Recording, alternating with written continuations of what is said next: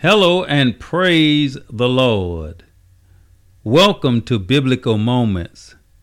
This is Evangelist Frank King. I greet you in the name of our Lord Jesus Christ. Hey, have you ever been traveling somewhere and eventually noticed that you were on the wrong road for reaching your destination? Sad but true, that is the status of some people who are trying to make it to heaven. In this episode, I want to talk about being on the wrong road to heaven. I will be talking to you from Matthew chapter 19, and I will be using the King James Version of the Bible. Stay with me as I talk about the wrong road to heaven.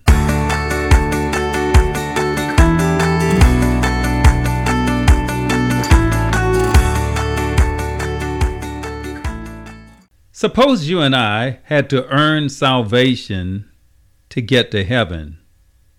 Think about that. Now, some people would say, okay, I can do that.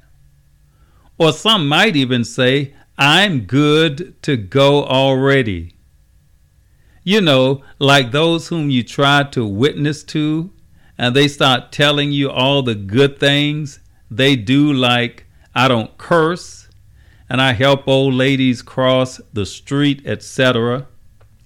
But when people respond that way, what you are hearing are the words of the ignorant and or of the self-righteous. If you think you can earn your way to heaven, you have no idea of how high God's moral standards are. In Proverbs chapter 24 and verse 9, for example, the Bible says, The thought of foolishness is sin. Not the actual acting upon it, but the mere thought of foolishness is sin in the eyes of God. My point is that if you and I had to earn our way to heaven, heaven would be an empty place there would be no one there but God, His Son, and the heavenly host.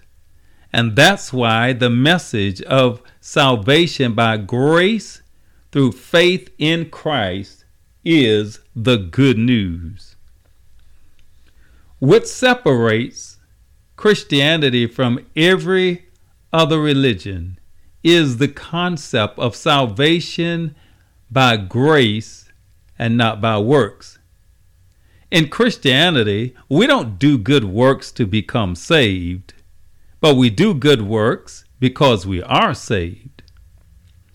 So, this young man came to Jesus one day and he wanted to know how to get to heaven. According to Matthew chapter 19 and verse 16, here is what he asked Jesus. He said, Good master, what good thing shall I do that I may have eternal life?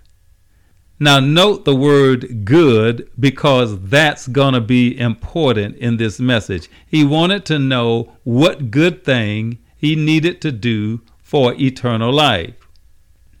So Jesus says to him, verse 17, Why callest thou me good? There is none good, but one that is God. But if thou wilt enter into life, keep the commandments. Now, that last statement is kind of unsettling to us because we live in the grace era. Jesus suggests that the man needed to keep the commandments in order to gain eternal life. Well, let's bear in mind that during Jesus' public ministry, we were still under the Old Testament era. The New Testament and the message of grace did not become a reality until Jesus died on the cross for our sins. So he told this man, You need to keep the commandments. Furthermore, the man specifically asked, what good things he needed to do to be saved. So Jesus said, You need to keep the commandments. But the man wanted to know which commandment or commandments Jesus was talking about. You see, in the Old Testament, the scriptures are loaded with do's and don'ts as commandments. So Jesus clarifies which commandments he was talking about. He says in verse 18, Thou shalt do no murder, thou shalt not commit adultery, thou shalt not steal, thou shalt not bear false witness. Verse 19, Honor thy father and thy mother, and thou shalt love thy neighbor as thyself. Jesus was in effect telling the man, You must keep the Ten Commandments if you want to have eternal life. Now, in John chapter 3 and verse 16, which we all know, Jesus says, God so loved the world that he gave his only begotten Son, that whosoever believes in him should not perish, but have everlasting life. But he tells this man, in order to receive eternal life, you must keep the commandments. Of course, Jesus knows who he's dealing with here. This man was not fazed by what Jesus said because he thought he was good. Listen to what he says about himself in verse 20. He says, All these things have I kept from my youth up. What lack I yet? Clearly, this man believes that he can earn his way to heaven. Now, Jesus did not call him a liar based on his response in this verse 20, but the truth is that you can't keep all the Ten Commandments to God's satisfaction. No one can.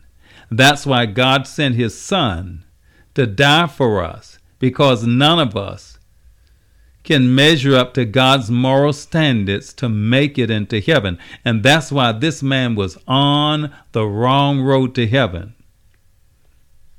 I don't doubt the fact that this man was one who practiced the Ten Commandments all the days of his life as he claimed.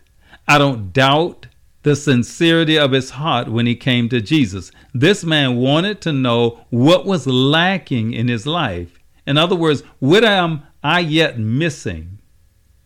So in verse 21, Jesus says to the man, If you will be perfect, or should we say, if you want to be complete, go and sell that thou hast and give to the poor, and thou shalt have treasure in heaven, and come and follow me.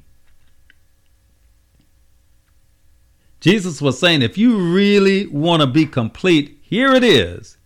You have to give up this world and follow me. And you know, that's what the Lord wants from all of us. My friend, He wants our heart. Well, the young man was not willing to go there with Jesus. Verse 22 tells us that when the young man heard what Jesus said, he went away sorrowful, for he had great possessions. The sad truth is that there are people who are interested in going to heaven, but they are holding on to something that they value so much, they're not willing to part with it to go to heaven. The Bible says, What does it profit a man to gain the whole world and lose his own soul? At the end of verse 20, the man asked Jesus, What do I yet lack? In other words, I have been living by the Ten Commandments all my life. What is it that's still missing? Now, when you combine what he says there with the fact that he came to Jesus in the first place, it suggests that he sensed something was lacking. Think about it. Why did he come to Jesus with this manner of conversation? You see, I believe that anybody who trusts in his good works alone to get to heaven has the sense that something is yet missing. There is a spiritual emptiness on the inside of us that can only be filled through a relationship with God through His Son Jesus Christ. That's the only way we can be translated from death to life. It's the only way we can be delivered from darkness to the light. And until that happens, the sense that something is missing will always be there. The sad truth is that many people today are on the wrong road to heaven, and a lot of it comes down to people's flawed theology. For instance, some people believe in universalism. That is a theological doctrine that says everyone will eventually be saved. Some people believe God is a loving God, and a loving God will not allow any person to go to a terrible place like hell. And it's true that God is love, but also God is the judge of all the earth. And some people are like the man we have been talking about today, who thinks he can do enough good deeds to earn a place in heaven. Sad but true, all of those I just mentioned are on the wrong road to heaven. You see, God's moral standards are so high that none of us can successfully meet them. It is true that we are born again, and because of that, we are a new creation. But one thing hasn't changed that is, we are still clothed incorruptible flesh. That's why the only way for us to get to heaven is by grace through faith in the Lord Jesus Christ. If we have any other plan for making it to heaven, we are on the wrong road to heaven and it is past time to do an about face. The bottom line is that we can't earn salvation no matter how hard we try. Salvation is a gift from God given to us when we repent of our sins and place our faith in Jesus' redemptive work on the cross. Amen. Hallelujah. Hey, friend, I want to thank you for listening to this episode. I hope that you were blessed and challenged as we talked about the wrong road to heaven. And until next time, this is Evangelist Frank King saying, May heaven's best be yours.